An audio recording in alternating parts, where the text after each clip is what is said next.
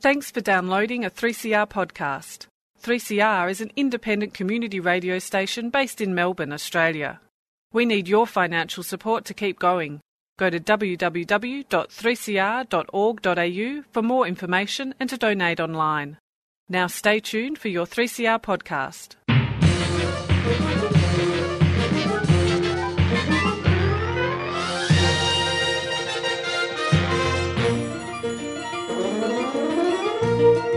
Hello and welcome to Lost in Science. My name is Chris, and along with my erstwhile colleagues, Claire and Stu, I have some fantastic science for you today. Um, one of the things I think you might have noticed that I've been doing a lot lately is picking on physicists who intrude into other fields, complaining about some of the damage they do. Is that right? Do you think that's um, allowed because you're a physicist? You're allowed to pick on other physicists? Uh, that's kind of my excuse, but let's face it, anyone can do it, and basically frequently people Uh, look, do. do I it. think I think honestly, in any branch of science, the people who pick most on that branch of science are other people in that branch of science. Yeah. Yeah, totally. If you look at that's pretty much how science works. Is go your paper's Yeah. wrong, my paper's right, your paper's Sure. wrong. Yeah, That's the only way we get progress. That's true. So Yeah. pick on. Well, I'm not actually. I'm going to do something different today. Oh. I'm going to ask the question: Can these these intruding physicists can they do any good? In fact, I'm going to look at a recent paper published about a physicist who has ideas for combating online hate groups. So I think I read about this guy the other day. yeah, it's a pretty Yeah. cool, some pretty cool research. But um, yeah, we're going to see if if it stands up and whether there is some some good to come out of physics after all. Or whether physicists just think they can solve everything. Once again. Maybe. If if hate groups were a perfect sphere with frictionless surface, and they're in a vacuum. yes. Claire, what problems are you solving for us today? Well, we have a guest this week. Excellent. It is Dr. Gabriel da Silva. He's a chemical engineer um, and senior lecturer at the University of Melbourne. And he's going to be talking to us a bit about air quality, air pollution, and where Australia is in terms of our air pollution. Um, yeah, it's not all as cracked up to be. And our standards um, and, you know, where we actually sort of sit in the, in the world um, is a little bit behind the World Health Organization Oh, standards. really? So yeah, so the bar that we set um, isn't the same bar as the rest of the world, which is quite interesting. anyway, I'm going to have a bit of a talk to him about that. Australia's air supply doesn't mean what it did in the seventies. Thanks, Stu. You save me from doing a who's on first joke with the World Health Organization. Uh, Stu, what have you got for us today? Uh, well, I was uh, doing some reading and I discovered a weirdly uh, interesting connection between teeth and tongues. And it's not just that they're really close near each other in the mouth, but there's something much more interesting going on. Oh, my with goodness. teeth and tongues, uh, which I'm going to go into much more detail. It's got to do with fish. okay. How oh about that? gosh. Well, you have some um, some tongue twisters for us to to kind of help us out with Possibly. Okay, Possibly. great. I hope this is going to be about um, the tongue eating louse. No, unfortunately, it's not. Damn. Save that for another time. Okay. Oh, I hope it's going to be about the um the aliens from Alien. I hope, yeah. Yeah. Do they eat your tongue? They had no. They had teeth on their tongues. Oh, they had a little head that was their tongue. Yeah, next to your yeah. mouth. Yeah. Did that have a tongue inside it? It just was a, a Russian doll of alien heads. Yeah. Something for everyone to think about. Well, on with the show.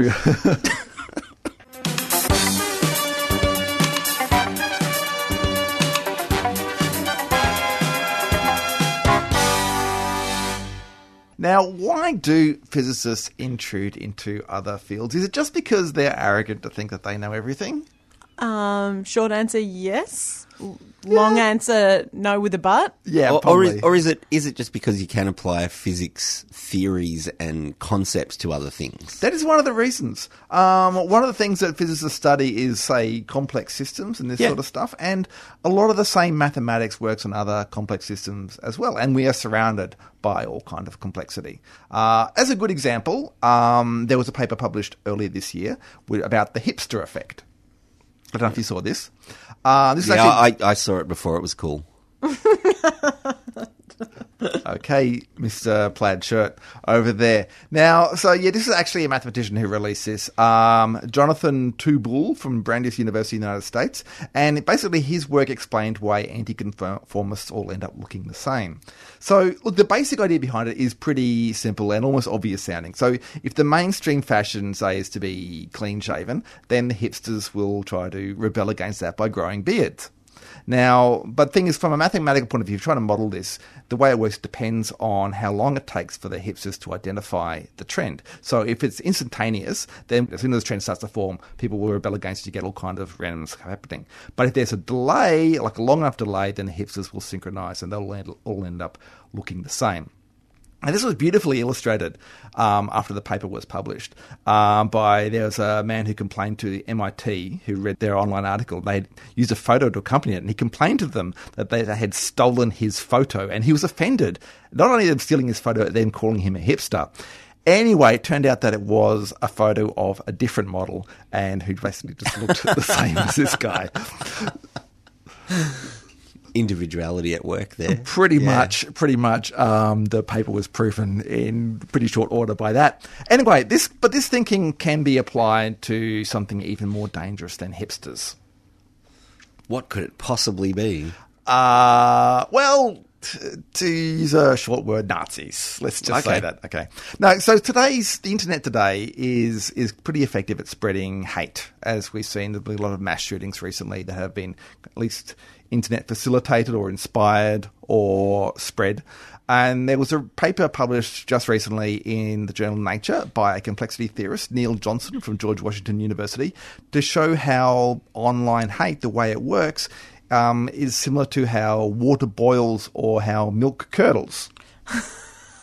okay. Sounds ridiculous, I know. Okay, so let's think about milk for a second.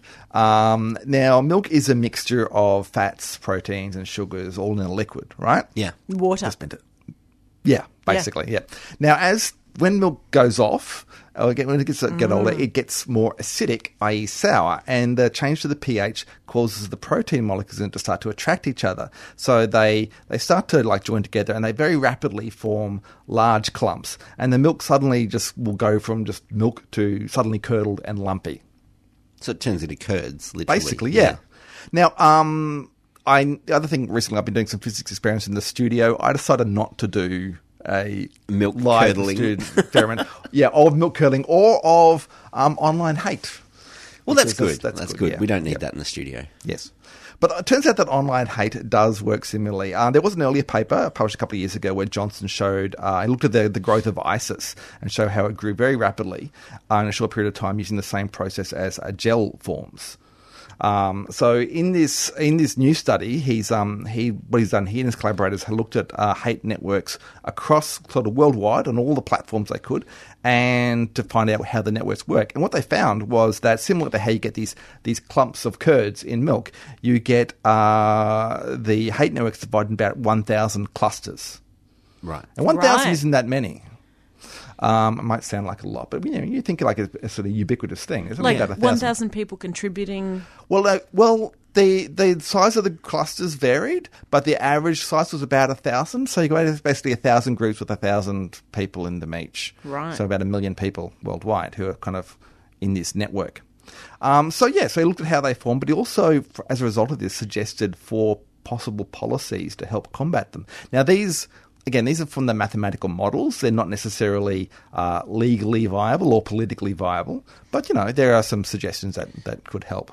Like ultra high temperature treatment. UHT possibly, treatment, possibly. Um, look, I did wonder about this when I first saw this because I thought. So if he's claiming to know how to stop like online hate, can does he know how to stop milk curdling or water boiling just by you know, attacking the bubbles. Pasteurization. Exactly. okay, so one of the the first idea was to target the smaller groups. So so essentially, if you try to attack all the bigger groups on one platform, say you want to kick a group off a platform, what happens is they just basically rejoin and come back in a stronger and more resilient form. So he gave an example of the, the KKK was kicked off Facebook quite reasonably. Um, they went over to a Russian network called VK and they grew grouped over there. And then they came back to Facebook, except they changed their name using characters from the Russian Cyrillic alphabet that weren't recognized by Facebook's algorithms. Right. So they were able to sneak back on, hidden from from plain sight. So that kind of stuff, yeah. Whereas small groups, on the other hand, they're kind of they're easy to target and they can be picked off before they grow. So that's the idea there. Um, the second policy was to ban a small, randomly selected number of users. So essentially, if you try to ban all the users in a particular group, you're likely to get a backlash. Yeah. Um, but it turns out that if you were to just ban a random selection of about 10% of the users, then you essentially disrupt the networks and the thing falls apart. So it's a smaller scale problem. Again, whether it's legal or not is another question. Um, another one was to deliberately form your own clusters, like anti hate clusters, to combat the hate clusters, sort of kind of like an immune system to, to, to tackle the clusters. And the fourth one was similar, but it relies on the fact that these these different clusters they have a lot of similarities to each other, but they're not identical. So, for instance, um, there are some neo Nazis who want to unify Europe, and some neo Nazis who want to split up Europe into different countries. Um, so, if you introduce another cluster that brings those two together, they'll end up fighting amongst themselves, and And they'll you won't have to do anything. Essentially, they won't be, they'll be too busy to, to worry about anything else. Great. So yeah. Anyway, this is the theory. Um, whether these ideas actually work in practice is, of course, yet to be established. Um, we And- physicists like to do theories. And if and are the physicists going to be on like Facebook's payroll now? Like, like where do we go to Uh, next? with who knows research? who Facebook is paying? I can't. I can't comment on that, Claire. no, I don't know. I don't know. This has just been published. I don't know what the plan is Alright. here. Whether anyone's going to actually act on this. May well Um, just be a suggestion at this point. Yeah, at the very least, I mean, think about the level of disgust you feel for, say, curdled off milk, and apply that to uh, online hate groups. It's probably appropriate. If we've learned anything from it, that sounds that sounds useful at least. I'm Maggie Aderin-Pocock, and you're listening to Lost in Science.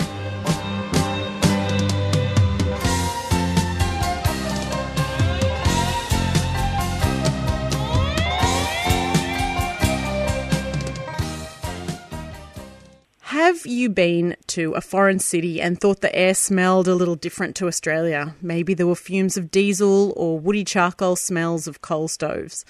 Or maybe you've been lucky enough to see a sunset abroad but haven't really visualised it because of the smog. With the World Health Organization estimating over 4 million premature deaths from poor air quality worldwide, it's an issue more important than ever. But how is air quality different in Australia? Here to talk us through the facts is Dr. Gabriel da Silva, Senior Lecturer in Chemical Engineering at the University of Melbourne. Gabriel, welcome to Lost in Science. Hello, thank you for having me. So, Gabriel, tell us what does bad air quality really mean? Well, I guess at the simplest level, it means that there are either gases or there are particles in the air that are unhealthy for you. And bad air quality means different things in different places. So there's lots of different things that could be in the air that could hurt your health, and different, you know, every city has a, an air quality problem. Just a fact of living in a you know, big urban area. Uh, but what that problem is, or what the biggest problems are, varies from place to place. So, how how does you know various types of air quality in, in different cities? How does it affect human health? There's a whole range of mechanisms, and we're still learning about different things that they can do to our bodies. But the main ones are that they impact our cardiovascular system, so they can contribute to stroke and heart disease. They can contribute to particularly lower respiratory infections, uh, which are you know particularly da- dangerous in the elder- elderly population. And with lung cancer, a lot of cases of lung cancer can be attributed back to air pollution. And there are still new things that we're learning about it. Right. Can you sort of tease out that data and sort of say, okay, well, there's a certain type of air pollution that's responsible for this, or Well, we know, yeah, so we know the main culprits. So uh, the big one is very fine particulate matter. Uh, so we tend to track PM 2.5, which are particles that are smaller than two and a half micrometers, so you know much finer than a piece of hair, for instance. So these are formed by a number of different ways, but whatever they are, these very fine particles, you breathe them in, they go deep into your lungs, and then they start to affect your bodies negatively. Another big one is ozone. So, you know, we all, we all know about the ozone layer, and up high, high in the atmosphere, ozone's great because it filters out UV radiation. But surface level ozone caused by pollution from cars, coal-fired power, power stations, attacks your lungs. They're two of the big pollutants that we track.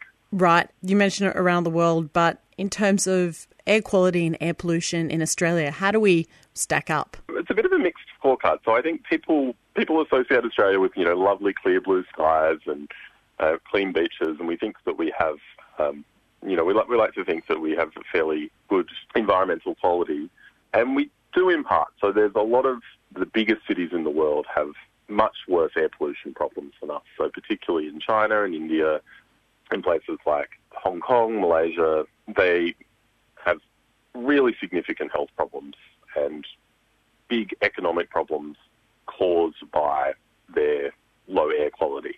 Uh, so we're not quite there, but we do have, particularly in the major cities, days that, you know, there'll be days every year where the air quality gets bad, and for people that have respiratory problem, problems or particularly sensitive to poor air quality, they're really going to find find it impacts upon them. And it's estimated, so from government statistics, that about 2,500 deaths per year across Australia could be contributed to air pollution.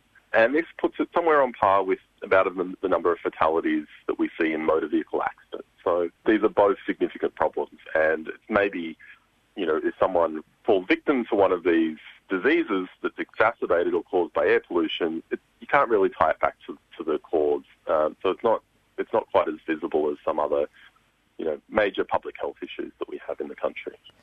Right. And in terms of how we monitor the air quality, is this, um, I imagine, you know, Australia's a really big place. It would be quite difficult to get an accurate assessment. It is, that's true. Uh, so the government uh, in each state pushes down to the environmental regulator the responsibility to set up monitoring stations and monitor for the biggest pollutants.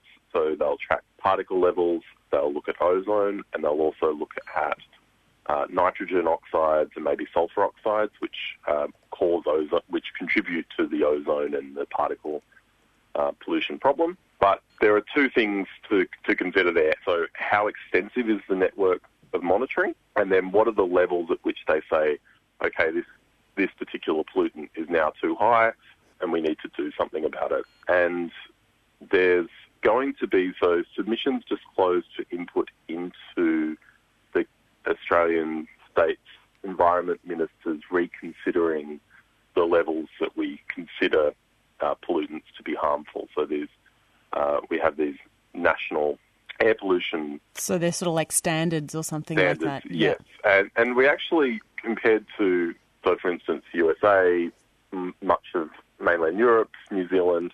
Uh, in Australia, we have actually quite lax standards. So Oh. in most cases, they're worse than what the World Health Organization recommends we should have. Uh, and we're hoping that we see, you know, when the, when the environment ministers get together later this year, that we, we see these these thresholds ratcheted up, and hopefully they expand the network of monitoring. So they go, you know, maybe not just into the big cities, but into some of the, particularly on the urban fringes where you have mixed industrial residential zones. They tend to be prone to bad pollution around uh, coal-fired power stations.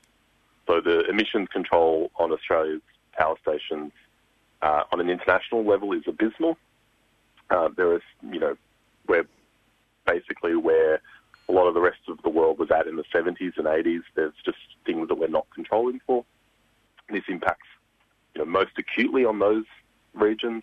And then we also need a way of enforcing, you know, if there are infringements. So if air quality gets too bad, do we have a mechanism to take action and to go and, you know, clamp down on the biggest polluters that are, that are contributing to that dirty, toxic air?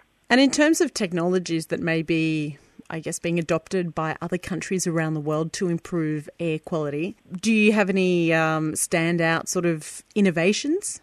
Well, there's actually we know we know we know where the pollution's coming from. So it's coming from cars, it's coming from burning fuel, and there's actually pretty simple measures to take, uh, which we just need to do it. So the technology to clean the emissions from power stations has been there for a long time. It's it's easy to do, but it costs money. Uh, with cars, you know, there are cars that are more fuel efficient. For instance, don't use diesel, which tends to be a dirtier fuel. There are fuel, you know, we could clean our fuel so that it is less prone to producing emissions. And so there are a number of things that we, we know, you know, we know what we need to do. We just need to go and do it. Now, you just wrote a news piece talking about the pollution pods in Melbourne's Treasury Gardens, which um, is part of Science Gallery's disposable exhibition. Did you get a chance to see it? Yes, I did. So I went down there Saturday night. And can you talk us through it? So yeah, so the pollution pods is a really great piece of installation art that gives us a chance to kind of walk around the world and experience, but in the kind of safe, recreated way, what it might be to breathe in the air from London or from New Delhi or from Beijing uh, or these other cities that have very acute air quality problems, and they have each their own different air quality problems, just to uh, give us a bit of a an idea of what the, that air might look like, what it might smell like, um, or even taste like when you so if you breathe in ozone, you can kind of taste it in your uh, in your mouth and in your lungs. Well, Dr. Gabriel da Silva, thank you so much for joining us and talking us through air quality, air pollution, and I guess, I mean, in a certain extent, how lucky we are in Australia, but also um, how we can improve things. Oh, it's been my pleasure, and um, absolutely, I think you know we are quite lucky here, but we also shouldn't be complacent about air pollution and air quality. Thanks, Gabriel. Across Australia on the Community Radio Network, you're listening to Lost in Science.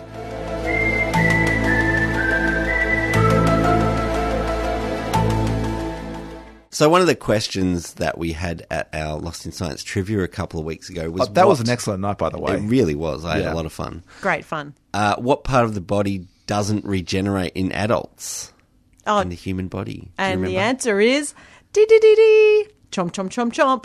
Teeth. It is. The answer was teeth. So in humans, we get a set of teeth that once they're mature, or once we're mature, supposed to last us through our entire adult lives. We don't get any more teeth. No, like if you, yeah, pretty obvious. Like you cut off an arm, a new arm will grow back. But if you lose a tooth, you're not going to grow a new tooth. Not, not that's to that's that, science. Not to that degree, obviously. um, but you can't regrow any part of your teeth. Okay. Yeah. You know, you have to. You can repair them, but you can't keep them. Um, but a third of people over sixty-five have none of their own teeth left.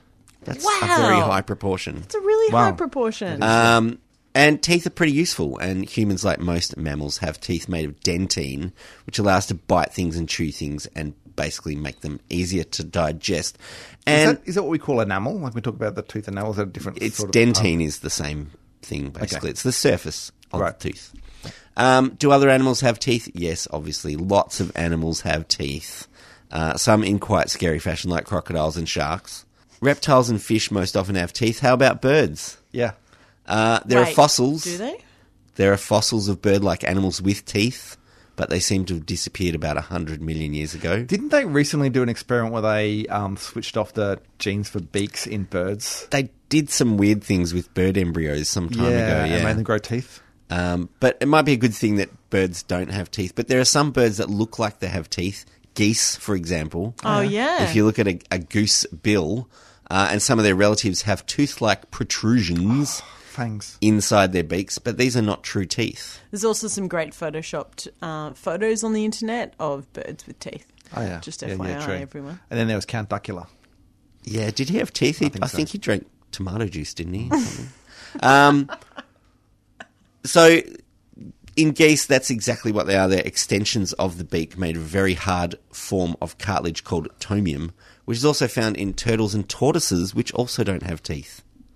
Oh, they're Just- all gummy as well. yeah, are they, well, they have those beaks. All that. Yeah. Oh yeah, beaks. Um, but this For everyone listening at home, Stu just did the best turtle turtle uh, beak face. Love it. Um, this tomium is really hard. It works fine as a tooth replacement, and it's able to tear up vegetation or even flesh if the snapping creature is so inclined. Um, Snapping creature. Well, they're snapping turtles. They're quite dangerous. Uh, yeah. Um, I.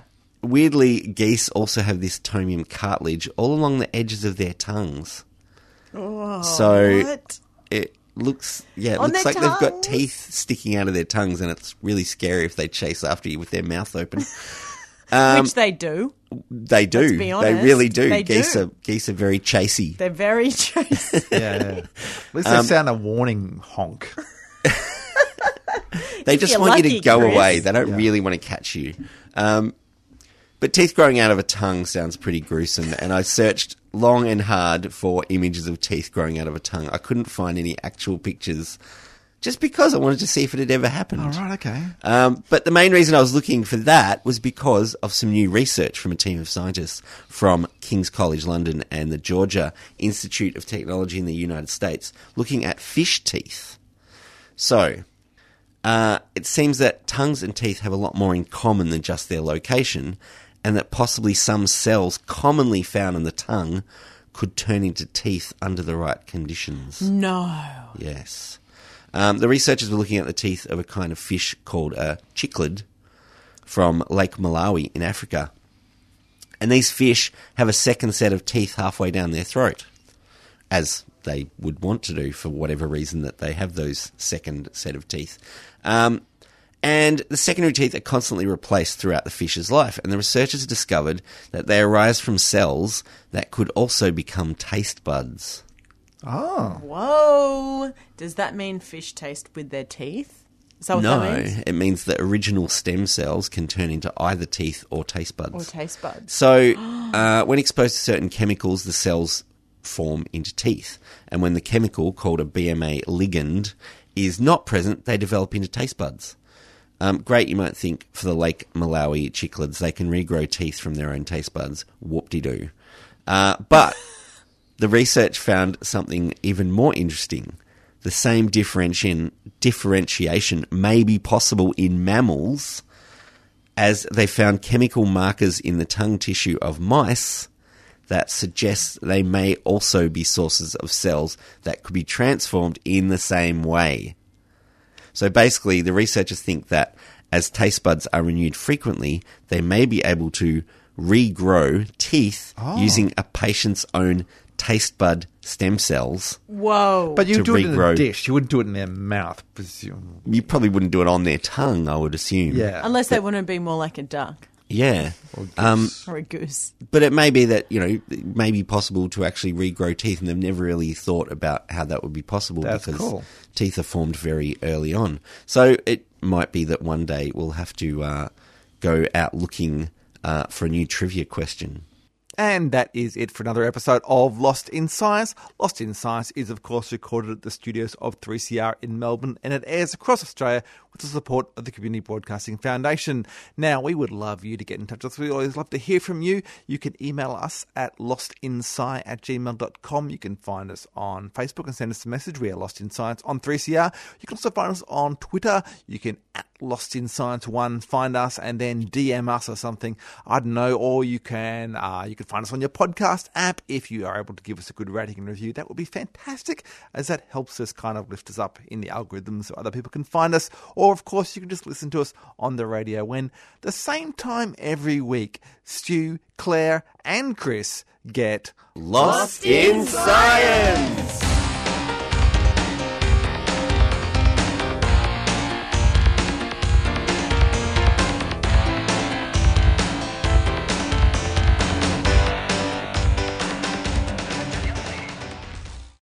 Thanks for listening to a 3CR podcast.